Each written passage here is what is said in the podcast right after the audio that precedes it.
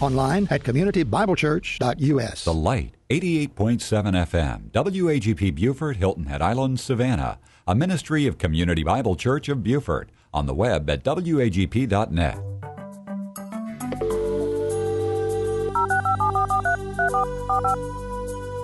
This is the Bible Line, a live radio call in program with Dr. Carl Broggi. Dr. Broggi is the senior pastor of Community Bible Church of Beaufort, South Carolina.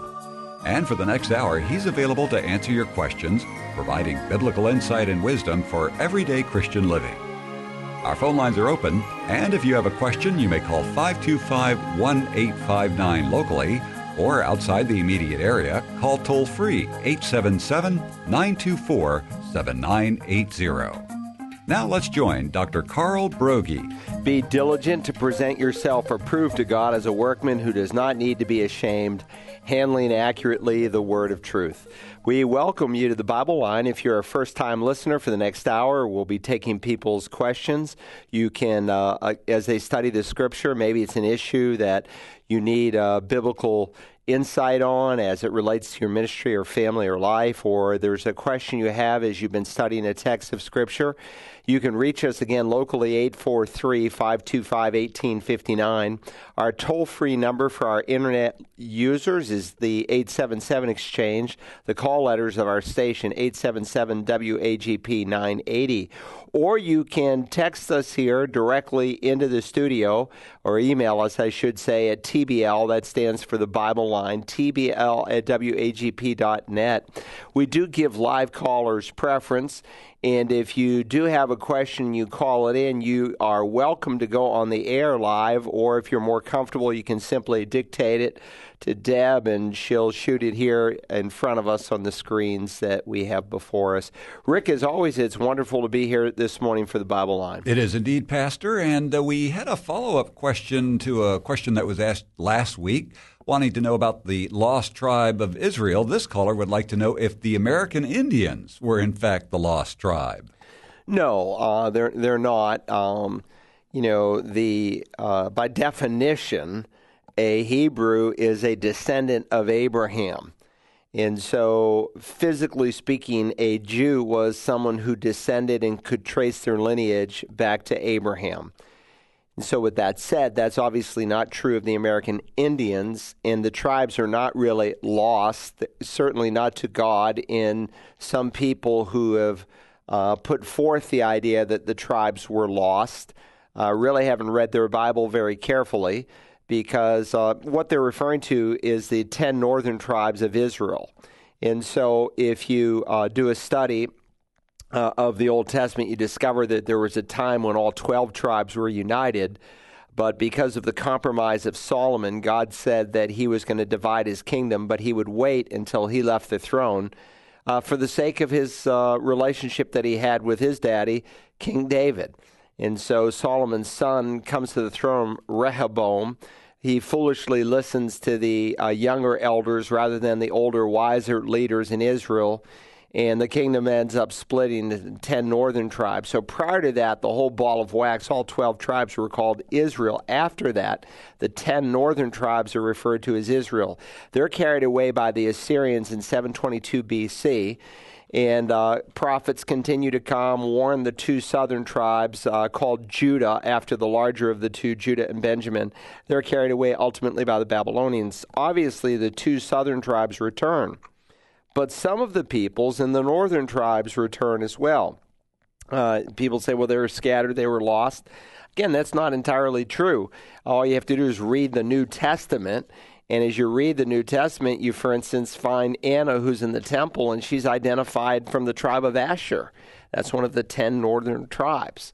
Um, it is true that a lot of the people in the 10 northern tribes were dispersed, but not all of them. Uh, many of them came back into Judah because they didn't like the violation that Jeroboam, the king, the first king of the uh, the northern kingdom, established, where he created a new worship center. God said, "You worship only in Jerusalem." Period. So, not wanting to uh, have any attrition out of the 10 tribes, he created some two new centers, two new cities where the people could worship God. And that was in violation of Scripture. And of course, it led into paganism. So some of the uh, people in the 10 northern tribes ended up migrating back south into the uh, southern kingdom. And of course, um, uh, as you read through the Chronicles and the Kings, you'll read of different kings reigning at the same time because they're in two different kingdoms. Now, it is true that a lot of Jews today cannot trace their lineage. Though, if you go to Israel today, the Orthodox will tell you, well, we may not be able to trace it with all the tribes, but certainly with the tribe of Levi, we can. And any problems in terms of tracing the tribes, God will make very clear during the time of the uh, Revelation uh, when God unfolds in Revelation 7 uh, what will actually happen. The revelation is a revelation and uncovering uh, given to Jesus Christ, and it's about Jesus Christ. And in that great apocalypse, which apocalypsis means the unfolding or the uncovering, it would be like a statue where it's draped and you pull the cover off the statue. It's a you, you see it. Well, God allows us to see Christ in a very different way as His sovereign, ruling King of the universe. And in Revelation 7, there is a remnant of Israel, 144,000, that are selected out of the 12 tribes. So during the tribulation, we'll see very clearly uh, some of the tribes identified and the people within those tribes. So the American Indians know they're not a part of Israel any more than the whole theology of British Israelism. They say that you know the Brits are the represent the ten lost tribes, and that's convenient. In fact, when a king or a queen is installed, they bring out a stone. It hasn't happened in over 60 years, and they say it's the stone that Jacob uh, the progenitor whose name was called, renamed Israel, Abraham, Isaac, Jacob. Jacob, God renamed him Israel. He's a prince of God, so to speak, and he has 12 sons, and so the 12 tribes. And so they say they have the actual rock that Jacob laid his head on when he fell asleep that night, and they bring it out when the king or queen is installed. So this whole idea of British Israelism, it goes back to false theology that came out of the Reformation. Uh, Calvin and Luther were just really dead wrong on some plain, simple truths as it related to the people of Israel.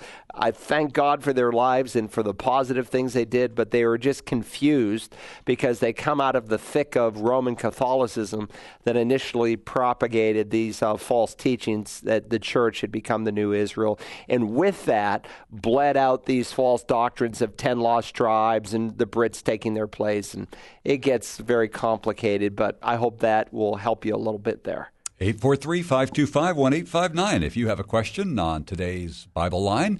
And uh, don't forget, you can always listen to any of these uh, online at wagp.net. And uh, uh, you can just put in the date that you want to listen to. If perhaps you had put in a question and didn't get it, an opportunity to listen to it in its entirety, or perhaps you would like to uh, listen to it again, it's available now. So let's go to our first live caller of the morning. Thanks for holding. Good morning. You're on the Bible line. Thank you for taking my call. Yeah, thanks for calling. How can we be of help?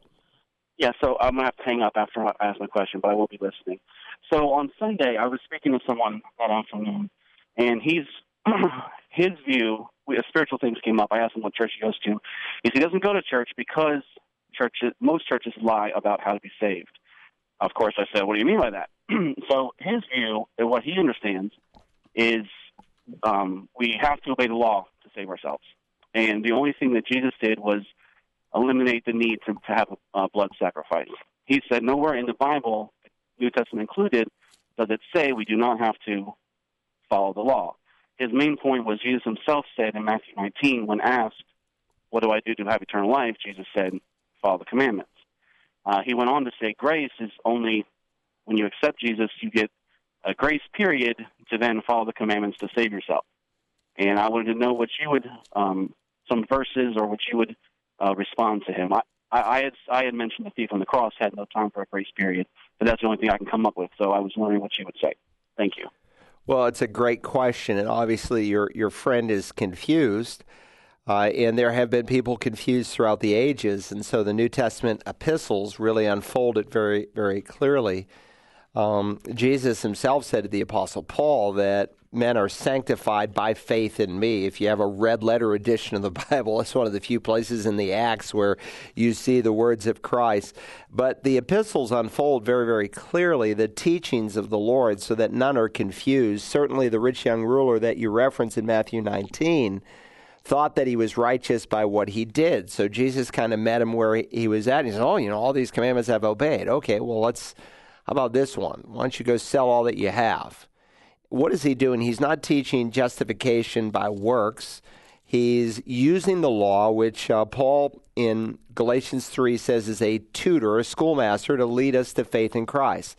When you look in the mirror, you see that your face is dirty. When you look into the law of God, you see that your soul is dirty and that you need a Savior.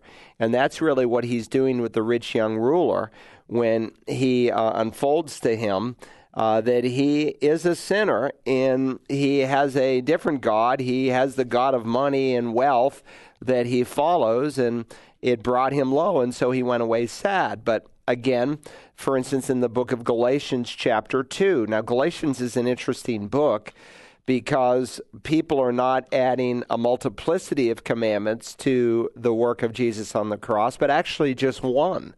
Uh, it's a New Testament epistle where you have these people who say, well, yes, we acknowledge that Jesus died, was buried, and was raised. Uh, but what he did, is important as it is, is not enough.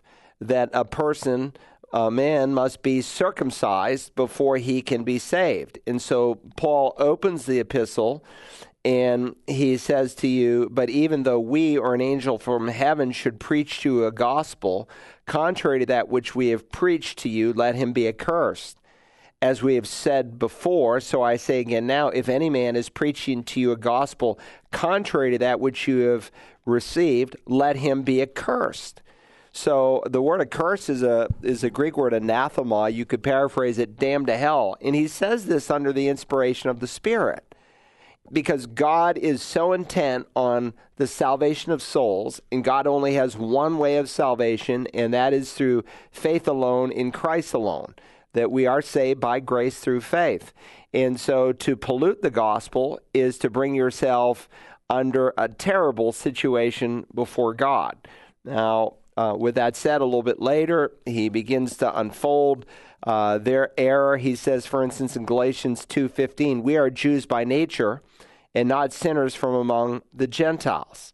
So Paul is looking at the fact that, yes, he's a member of God's covenant people, he is not a sinner from among the Gentiles. He's not a, a pagan Gentile. He's a member of God's covenant people. Nevertheless, he says in Galatians 2:16, knowing that a man is not justified by the works of the law. I don't know how he could have said it any more plainly. Nevertheless, knowing that a man is not justified, the Greek word is dekaios, it means to be declared righteous. No one is declared righteous by the works of the law but through faith in Christ Jesus.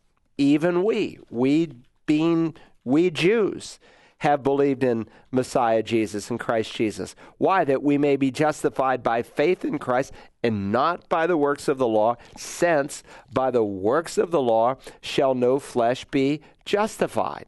And then he will say in verse 21, I do not nullify the grace of God. In other words, I'm not making God's grace meaningless. For if righteousness comes through the law, if you could get right in God's sight by the good things you do, then Christ died needlessly. He would not have had to have died. He could have just come to earth, uh, been a model for us as to what we should do and how we should behave, and then he could have ascended into heaven. But he doesn't choose to ascend into heaven until after he dies on the cross.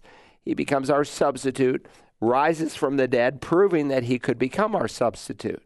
Uh, in Romans 3:21, he says, "But now apart from the law, the righteousness of God has been manifested, made known, being witnessed by the law and the prophets." Paul is saying that if you want to get right with God, if you want the righteousness that you need, it comes apart from the law. And he says this truth is witnessed by the law and the prophets. You could say today, this truth is witnessed by the Old Testament. The Old Testament never taught that a man was saved by his obedience to the law, that God had one way of salvation in the Old Testament, and now under the New Covenant, he has another way. No, the Old Testament bears witness to the fact that a man could never be saved by the good things that he does. And in the fourth chapter of the book of Romans, he's going to illustrate that by looking at two people that were highly esteemed in the minds of the Jews uh, Father Abraham, and who's the father of the faithful, who's the friend of God, and King David. And so when he comes to chapter 4, he says, What shall we say then? That Abraham, our forefather, according to the flesh is found. For if Abraham was justified by works, if Abraham was saved by his obedience to the law, then he has something to boast about, something to brag about, but not before God. For what does the scripture say? He goes to the authority of the word of God. Abraham believed God and it was reckoned to him as righteousness. Um, you can go to Genesis 15 and God makes him a promise. God had said earlier in chapter 12 of Genesis, he unfolds it further in Genesis 15, even further in Genesis 17, that through Abraham's lineage, all the nations, all the peoples, every tribe, tongue, and nation will be blessed. Why? Because through Abraham, through his lineage, through the Jewish people, God is going to bring the Savior of the world. And God justifies Abraham, saves him apart from works.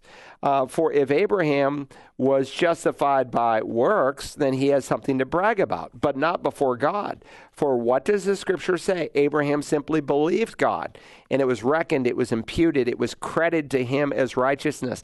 Then he makes an analogy. Now, to the one who works, his wage is not reckoned as a favor, but what is due when you work hard at the end of the week and someone gives you your wage, your paycheck, it's not considered a favor. They owe it to you. You put in your 50 hours. That check is an obligation. That's the word that King James uses. But to the one who does not work, but believes in him who justifies the ungodly, his faith is reckoned as righteousness. God justifies the person who is characterized by two truths. One, he sees he cannot work for his salvation, but he simply believes in him who justifies the ungodly. And that person's faith is reckoned as righteousness. And he goes on, he illustrates it with King David. Uh, you can listen to my series. You might want to listen to chapters uh, Romans 3 and 4. Get your friend to listen to it. Uh, in the next book over, in Ephesians, we just quoted from Galatians a moment ago if righteousness comes through the law, then Christ died needlessly. I could have taken you to Galatians 3, where again he speaks to the purpose of the law. It's not to save us, but to show us that we need a Savior in Ephesians 2 8 9. This is a verse a lot of Christians have memorized. For we have been saved by grace through faith, not of ourselves. It, referring to the whole by grace through faith process, what we call salvation, it is the gift of God. It's not going back to faith, as some have uh, assumed. Uh, it's going back to the whole phrase by grace through faith. He uses a feminine, then he uses a masculine word, then he uses a neuter pronoun because he's not pointing to he's he's pointing to the whole by grace through faith process. For by grace you've been saved through faith. It is the gift of God not as a result of works not a reward for anything you've done so that no one can boast. Now the next verse says for we are his workmanship creating in Christ Jesus to do good works. So we're not saved by works but we are saved to do good works and that is indeed a mark of of salvation um, Paul, in the book of um, Philippians, the next book over, again hammers home this truth that if a man was uh, saved by the good things that he does, then Jesus would not have had to have died. Uh, Paul says that he put no confidence in the flesh in what he had accomplished in Philippians 3. Although I myself have confidence even in the flesh. What do you mean, Paul? Well, if anyone has a mind to put confidence in the flesh, I far more. Circumcised the eighth day of the a nation of Israel, of the tribe of Benjamin, a Hebrew of Hebrews, as to the law, a Pharisee, as to zeal, um, Again, here's a guy who had so much going for him, a persecutor of the church, as to righteousness, which is in the law, found blameless. But whatever things were gained to me, those things I have counted as loss for the sake of Christ. More than that, I count all things to be loss in view of the surpassing value of knowing Christ Jesus my Lord, for whom I have suffered the loss of all things, and count them but rubbish in order that I might gain Christ. Now listen to Philippians 3 9, and may be found in him, not having a righteousness of my own derived from the law, which is what your friend is teaching but that which is through faith in Christ Jesus, the righteousness which comes from God on the basis of faith, not by works. Um, Paul will write to Titus and he tells us, For we once were foolish ourselves, disobedient, deceived, enslaved to various lusts and pleasures, spending our life in malice and envy, hateful, hating one another. But when the kindness of God our Savior and his love for mankind appeared, he saved us, not on the basis of deeds which we have done in righteousness, but according to his mercy. I mean, we could go through the Gospels, we could go through every single book in the New Testament. And the message is plain, it is clear. We're saved by grace through faith and not by works.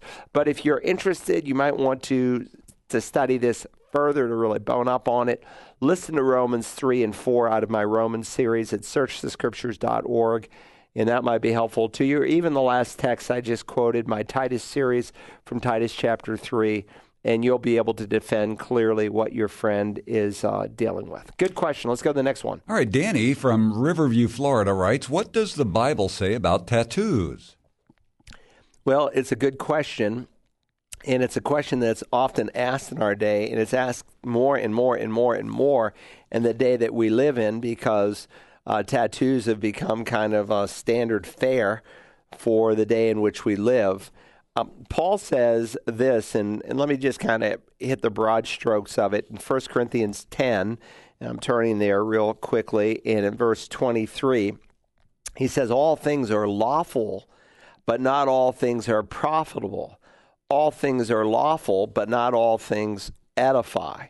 So some things are lawful, they're permittable, permissible, but you have to ask, are they beneficial? And so uh, people would argue from 1 Corinthians 9. And, and by the way, when you, when you think of a tattoo, I know that there are different kinds of tattoos. There's obviously the difference between some evil looking skull on a man or a woman's body or some naked woman versus a tattoo of, of the cross, and I understand that. Um, but with that said, uh, Paul argues in 1 Corinthians 9, I've become all things to all men that I might win some. And some people have used that verse to argue that, well, if I want to win people with tattoos, then I need to get a tattoo. But I would just say, I think as a general principle, if a person will not listen to you due to a lack of a tattoo, I doubt very, very seriously they will listen to you if you have a tattoo. Uh, in fact, you will actually close off your audience in some circumstances if you're covered in ink. And I know I'm talking to a lot of people who've got tattoos and some that are visible, some that are not visible, and I and I understand that, and they're pretty hard to undo, obviously. Uh, and you can use them certainly as a reminder that God saved you. There used to be a time that usually the only people who had tattoos were people in prison, you know, and uh, maybe an occasional sailor or a marine. Um, but I doubt really that you can argue that they are beneficial. You might say, well, are they permissible? Well, the fact that there is a command in Scripture in the book of Leviticus, chapter 19, uh, makes me question whether or not they are permissible. In Leviticus 19 and verse 28, you shall not make any cuts in your body for the dead. That's one half of the verse. Nor make any tattoo marks on yourself. I am the Lord. And so if you read this whole section 26 through 33, God was instructing Israel to avoid, you know, certain pagan practices that characterized the Canaanites. And that included in verse 26 of this chapter the eating of blood. By the way, God still makes that a prohibition.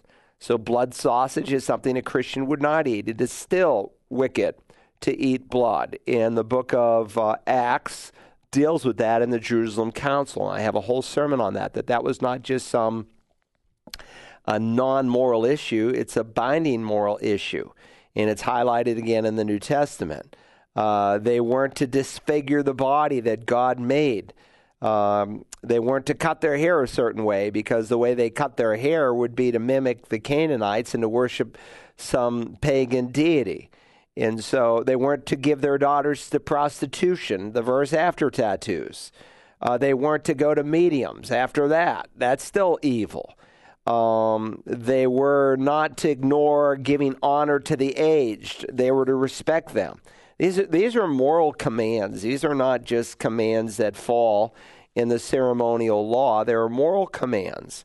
And so the fact that there is a command uh, that you shouldn't make a tattoo mark on your body should cause you to question. And of course, I think you can ask, is God glorified by a tattoo? Well, you know, it, it's debatable, certainly. Um, but I would also say that God calls us to live m- modestly. And so there are some things that just call attention to people. And Paul warns against that, especially in relation to women in 1 Timothy 2 and verse 9. And I would say, as a general principle, too, if there's room for doubt, then don't do it. Uh, when in doubt, cut it out. Whatever cannot be done from faith is sin. Romans 14. So I say all that to say that, you know, most weeks when I baptize new Christians, you know, there's a lot of ink on people who are coming to faith. And I don't, you know, uh, write them off as, you know, their salvation or anything like, you know, it, it's, it's sad. It's a reality. But, you know, if your child comes to you and says, hey, dad, I'm thinking about getting a tattoo, tell them no. Uh, and give them some of these reasons that I just went through. Um, so I, I, would think it's it's not wise, and it will actually be hurtful. It used used to be able to say that um, not everyone who has a tattoo is in prison, but everybody who's in prison has a tattoo. And that was a general rule of thumb that was, you know, often true. And when you look at people today, often with tattoos, and again, I, I'm, I'm careful here, and so don't judge me, but a lot of people who have tattoos on their body have gotten into drugs and illicit sex and uh, they think that they're cool, and but many times these are characteristics that uh, you know are typical of unregenerate people. You've got one, you can't do anything about it. Uh, live with it, but teach what the Scripture says. And so I think you would be going over an edge to encourage people to to have tattoos. And I know there are preachers today, like we had a guy Perry Noble. He's now defunct, you know, a drug problem or alcohol problem, you know, and he was bragging from the pulpit about the new tattoo he had and all this nonsense. And you know, you don't want to dis- encourage disobedience in the hearts of your children or grandchildren. And there's ample reason to say tattoos are not wise, especially when we have such a direct command and the book of Leviticus, all encapsulated in the moral dictates of Scripture. 843 525 1859 if you have a question on today's Bible line. And Camille from Savannah writes Is the movement known as the Apostolic Reformed Movement compatible with Scripture? Are there New Testament prophets and apostles in our present time? Um, it's it's interesting. This movement uh, came out of Fuller Seminary, which anything that comes out of Fuller Seminary should be suspect, because they were once in evangelical seminary. Many people would listen to the Charles Fuller Hour in the 1940s and early 50s, and he was a great preacher, one of the first uh, expository preachers on Christian radio. But the Fuller that uh, the, the the the seminary that bears his name uh, in the late 70s began to question biblical inerrancy. And so, look, if a, a, if a seminary cannot say that every single word of Holy Scripture is the infallible, inerrant Word of God, you ought to be suspect. And so, Tim LaHaye, who a lot of us know for his Left Behind series, uh, he actually wrote some great books as a pastor in the 70s and 80s, and one was entitled The Battle for the Mind. And in that book, he defends biblical inerrancy and, of course, uh, was putting forth in those days uh, where Fuller Seminary was going in for evangelical Christians to flee their support. Well, Peter Wagner, who died last year, if I remember, um, he was a self-proclaimed apostle of sorts, and he uh, was one of the leaders in the New Apostolic Reformation. And they basically say that God has, in these latter days, restored the apostles and prophets of the early church. And they claim that they have the greatest authority in the church today, that they can give uh, direction to God's people like few others can because they are recipients of divine revelation. And so most of them would say they are not apostles in the sense of the early apostles, and they have to say that because if you question them or are you raising anybody from the dead, you know, when was the last time, you know, someone who's blind from birth, you know, you, I mean, they, they're not doing the things that the early apostles did. Lay all that aside. Um, they do believe that they are recipients of direct revelation and that's wrong. Um, whenever you add to the Bible, then you're basically saying the Word of God is not sufficient. And so during the Protestant Reformation, one of the watchwords, which is on the front of my pulpit that I preach from every Sunday, are two Latin words, sola scriptura. Sola, of course, is the Latin word for alone, scriptura, obviously, scripture, scripture alone. So the issue in uh, the time of the Reformation was is there an authority outside of the Bible that can be trusted or placed on the same level as the Bible? And the Roman Catholic Church said yes, the traditions of the church are on the same level. Not every tradition, but those that are officially sanctioned by the church. And so they argued that if um, they teach something that comes ex cathedra from the uh, chair of the Pope, that it's on the same level and authority of Scripture. Well, Luther, of course, saw all these abuses in the church and the many things that they were teaching, the sale of indulgences and so forth. And as he began to study Scripture and was forced into the Bible, he saw many contradictions between what the Bible was teaching and what the church was teaching. And so he tacked to the door of the church 95 theses. 95, the word theses, not a thesis, but a thesis, uh, an assertion, 95 assertions on the door of the church there in Wittenberg, Germany, where he felt like the church had veered from what the Bible plainly said. And so the start of the Protestant Reformation. So this issue is really no different what they are saying is there's a source outside of the Word of God. Now, there was a time in the early church when the Scripture was being compiled, and some some short periods of time when the first verse of Scripture had not yet been penned, when God spoke directly through prophets, and God, when He spoke from one of the apostles, spoke with the Lord's authority. But once the canon of Scripture was completed, uh, the um, the, the idea of new revelation ceased. Now, are there prophets today in the church? Well, there's the gift of prophecy, but it's not foretelling, but it is forthtelling. And if you study the office of prophet in the Old Testament, there are two dimensions to it. Not only a foretelling dimension, but a forthtelling. And some of the prophets would go around and they would foretell what other prophets of God, some of whom have books that bear their name in the Old Testament, in the Tanakh and they would preach what they already said because that was one dimension of the office. And certainly that was true of the gift. And so they couldn't say, well, what does Paul say about, um, you know, being single in 1 Corinthians 7? Well, they hadn't written it yet. And so God could speak directly through a prophet and, and of course, let everything be confirmed by two or three witnesses. So even then, uh, it couldn't just be someone who stood up and said, oh, here's a word from God uh, the prophets were to test the spirits of prophets. And so there was a process that went through, but once the canon of Scripture was completed, these gifts that had a revelational dimension to it ceased. But, excuse me, but people here in the last days are trying to argue that, oh, but they're back. And, you know, they like to be Mr. Big Shot. That's really what they do. They're on an ego trip. I don't know how else to say it. I'm not trying to be mean, but they're on an ego trip. God has spoken to me, and you need to listen. And they're going beyond the realm of Scripture.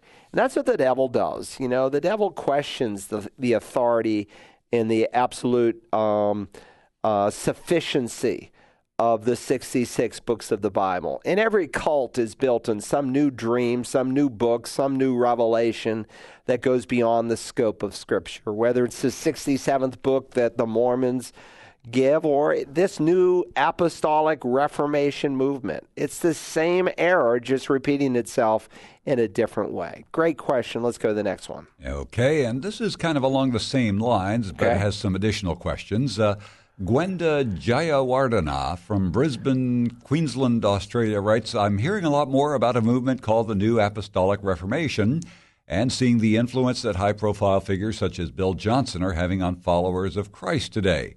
Can you please outline your understanding of the NAR movement? And is this movement a cause for concern for all Christians? Also, if God has given someone the gift of prophecy and they exercise this gift today, are they called a prophet? Also, in Acts 2, where it speaks of Pentecost, the onlookers thought uh, those who were speaking in other tongues as the Spirit gave them utterance were drunk. I've seen people in church services twitching and falling to the ground when being prayed over. Are these actions the work of the Holy Spirit or some other spirit? Many thanks in advance for your answer. Well, it's a good question. We appreciate the church in Australia. We know it's a real challenging place for God's people to live. Many challenging places in the world, but Christians are far and few between. And so, if you're looking tonight at your dinner table to pray for a nation, pray for the church in Australia. With that said, obviously, I just kind of highlighted some of the gross error of this movement, and it is uh, showing itself in a very profound way, even in the continent of Australia. With that said, you do raise some additional issues that are related. Uh, for instance, tongues.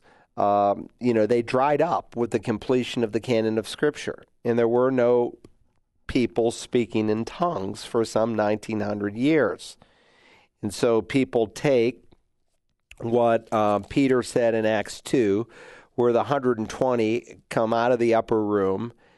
And really, you can no more repeat Pentecost, as people are wanting to do today, than you can repeat Bethlehem or Golgotha, Calvary. Uh, this is a unique historical event. And some of the things that happened here on the day of Pentecost were unique. There was the sound of a, round, uh, of a loud rushing wind. He uses a simile in the in the English text as in, in, in Greek. There's no wind, but it's like the sound of a loud rushing wind. And that's God's grace getting people's attention because the city is packed with pilgrims. And uh, they are there as pious Jews celebrating Pentecost, the 50th day of the Feast of Fruits. And it was a time of great celebration. And so when you heard this incredible noise, it would cause you, what, what's that? And thousands of people went towards the noise. And of course, it's then that the 120 come out. And as they come out, there's flames that rest on each of the 120. Has that ever happened since? No, any more than the wind has. Uh, they're like birthday candles, I suppose. You know, God's celebrating the birthday of the church because this is when the church actually begins. And then when they speak in tongues, it says they uh, heard them in their own language and they heard them speak other tongues. And there are two words that are used in Acts 2 and verse 4. The tongue, the word for tongue is glossolalia, and it's always used of a real language in Scripture. And the second word that's translated language in verse 6 is the Greek word dialectos. We get our word dialect directly from it. So not only did they speak in a known language, they spoke a dialect within the language. And there are dialects in America. Uh, Texas English is different from Boston English and so forth. And there are dialects within languages across the world. And so that was the miracle of it. There are 15 different languages. And of course, when this happens, there are people who are mocking. Uh, Peter says, Men of Judea and all you who live in Jerusalem, let this be known to you and give heed to my words, for these men are not drunk. So there were people mocking, ah, they're just a bunch of drunks. Now they knew they weren't drunk, but they were they, they were making fun of them. They're full of sweet wine. And Peter says, No, no, no, no. For these men are not drunk as you suppose. It is only the third hour of the day. Uh, it's impossible for them to be drunk. People don't get drunk at nine o'clock in the morning, the third hour of the day. They may do that at night typically, but not at the third hour of the day. And this is what was spoken of through the prophet Joel. It shall be in the last days that I will pour forth of my spirit upon all mankind. And so some of our brethren, and some of them aren't brethren, but some of them are, uh, in this day, are saying, well, this is what God said would happen in the last days. You see, and this is why it wasn't around for 1900 years. Peter is actually applying what took place over 2,000 years ago as having taken place in the last days. So this is precisely what the prophet Joel said would happen in the last days, meaning we're in the last days. And we have been since the day of Pentecost because the Bible teaches the imminent return of Christ, that prophetically nothing needs to happen for Jesus to come and catch up his church. Now, I do believe we're in the last of the last days, and there's another term used in the Bible of latter days, latter times that Daniel and the prophets use and, and the New Testament uses, and that looks at those final days before the second coming of Christ, which is distinct from the catching up of the church. But with that said, uh, this is what would happen at the, the beginning of the church age, which marks the last days. And so, what took place, this resurgence movement in 1900, uh, this new revelation, doesn't even begin to look like what took place in the day of Pentecost.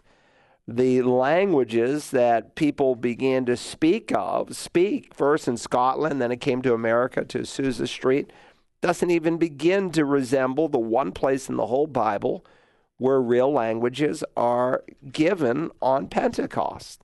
So there's no parallel. In fact, what is happening today is no different. That goes back to the second century BC. There were there were cultic groups that spoke in so-called tongues in gibberish. That was not what took place in the day of Pentecost. And there are cults today, and obviously we would say that they are not uh, acting by the Holy Spirit. There are cults that don't even believe in the deity of Christ that speak in tongues, the Way International, for instance. And they are speaking in the kind of gibberish that is really no different from what our Pentecostal brethren are doing. And, you know, obviously, spiritual gifts are not given to the lost. Um, my Pentecostal friends would say, well, that's just an imitation. Well, it's not. Uh, because, again, if you need a text of Scripture as to what tongues really looks like, then you need to go to Acts chapter 2. Now, some people get mad at me when I speak on the tongues issue, and I got a letter from a dear, lovely lady, and I tried to call her back, and I said, Well, look, you know, I'm not unique in my perspective. I left a message on her phone. You know, David Jeremiah, who you hear every morning on this station, he holds the same position I do. John MacArthur, who you hear every day on this station, he holds the same position I do. Chuck Swindoll holds the same position I do. Tony Evans holds the same position I do. Um, uh, the um, pastor of the former pastor of Moody Church, Erwin Lutzer, holds the same position that I do. Uh, we could go on, and uh, or Alistair Begg holds the same position that I do. Are all these guys wrong? Are they all out to lunch? Are they all, you know, distorted in their thinking? I think not. I think the scriptures are are plain on this issue. Well, my friends would come back and say, well, they're not speaking in a real language true. It's not identifiable. That's because they're speaking in an angelic language. And they appeal to 1 Corinthians 13 if I speak with the tongues of men and of angels, but do not have love, I become a noisy gong or a clanging cymbal. Let's keep reading. And if I have the gift of prophecy and know all mysteries and all knowledge, and if I have all faith so as to remove mountains but don't have love, I am nothing. He's using hyperbole here. Um, Paul would say that no one has all knowledge, all mysteries, except God himself, obviously. Only God is omniscient. So he's using hyperbole. So when he speaks not only of the tongues of men, but of angels, he's using hyperbole. He's not advocating that we will speak in angelic tongues any more than we will have all knowledge. So, this is an important issue. I deal with it in my course on spiritual gifts. If you really want to study it and be objective and go through all the scripture, most people don't. They just say, Well, I had this experience and I know some lovely people who speak in tongues. Well, I know some lovely people who speak in tongues too. That doesn't make it right. So, think this through. Let's go to the next question, Rick. All right, 843 525 1859 if you have a question on today's Bible line. And um, we had a question from Tempest in uh, Bluffton, but we'll get to that right after we take this live caller. Thanks for holding. Good morning. You're on the Bible line. Hello. Yeah. Uh, I have a question. I have two questions. The first question is about John chapter 1, verse 9. Um, in the King James, it says, That was the true light which lighteth every man that cometh into the world. And then in the NASB, it's slightly different. It says, That was the true light which coming into the world enlightens every man. Um, can you explain that verse? And then my second question for Dr. Broggi is Have you ever thought about starting a second program called the Soul Winning Line where people could call in and ask uh, soul winning questions? You know, um, that's been presented to me before by a couple of different people over the years. Um, I wouldn't necessarily be opposed to that. It's just my, my time is, I just have so much time um, in a given week. And so I kind of carve out Tuesdays. Occasionally I have a funeral or a meeting and I can't be here and they do a replay. Uh, but most Tuesdays, if I'm physically here, I will do the Bible line. But I do welcome any questions on quote unquote soul winning that people would like to ask. So uh, the Bible line's not restricted in terms of the kinds of questions. So I already really have a format for it in that respect. And interestingly, we get a lot of questions that people ask. The first question that came through today with a live caller was he had a friend who he was obviously trying to witness to, and his friend said that you're not saved by grace alone through faith alone, but you're saved by your obedience to the law. And he was quoting some verses on that, and so we I went through about six or seven New Testament passages that obviously teaches differently.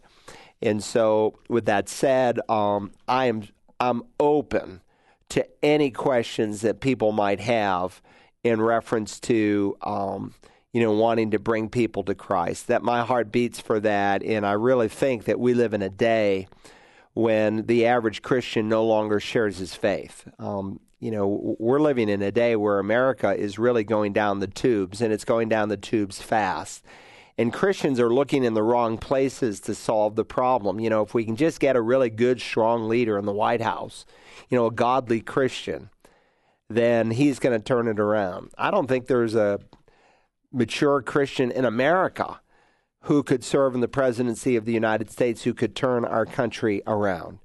Because we are under the judgment of God right now, according to Romans chapter 1. We've ignored God and we've waved our fist in his face, and the most godly man in the White House cannot fight against God Almighty. Uh, what America needs to do today is to repent. And I think if America would confess her sins and get right with God, we could have a little child that could lead us and be successful in the whole process. But with that said, no, I'm I'm not opposed to uh, helping people win people to Christ, and and that's what has to happen in our day. Um, you know, we have approximately 170,000 people in Beaufort County. And of the 170,000, God alone knows how many are real Christians.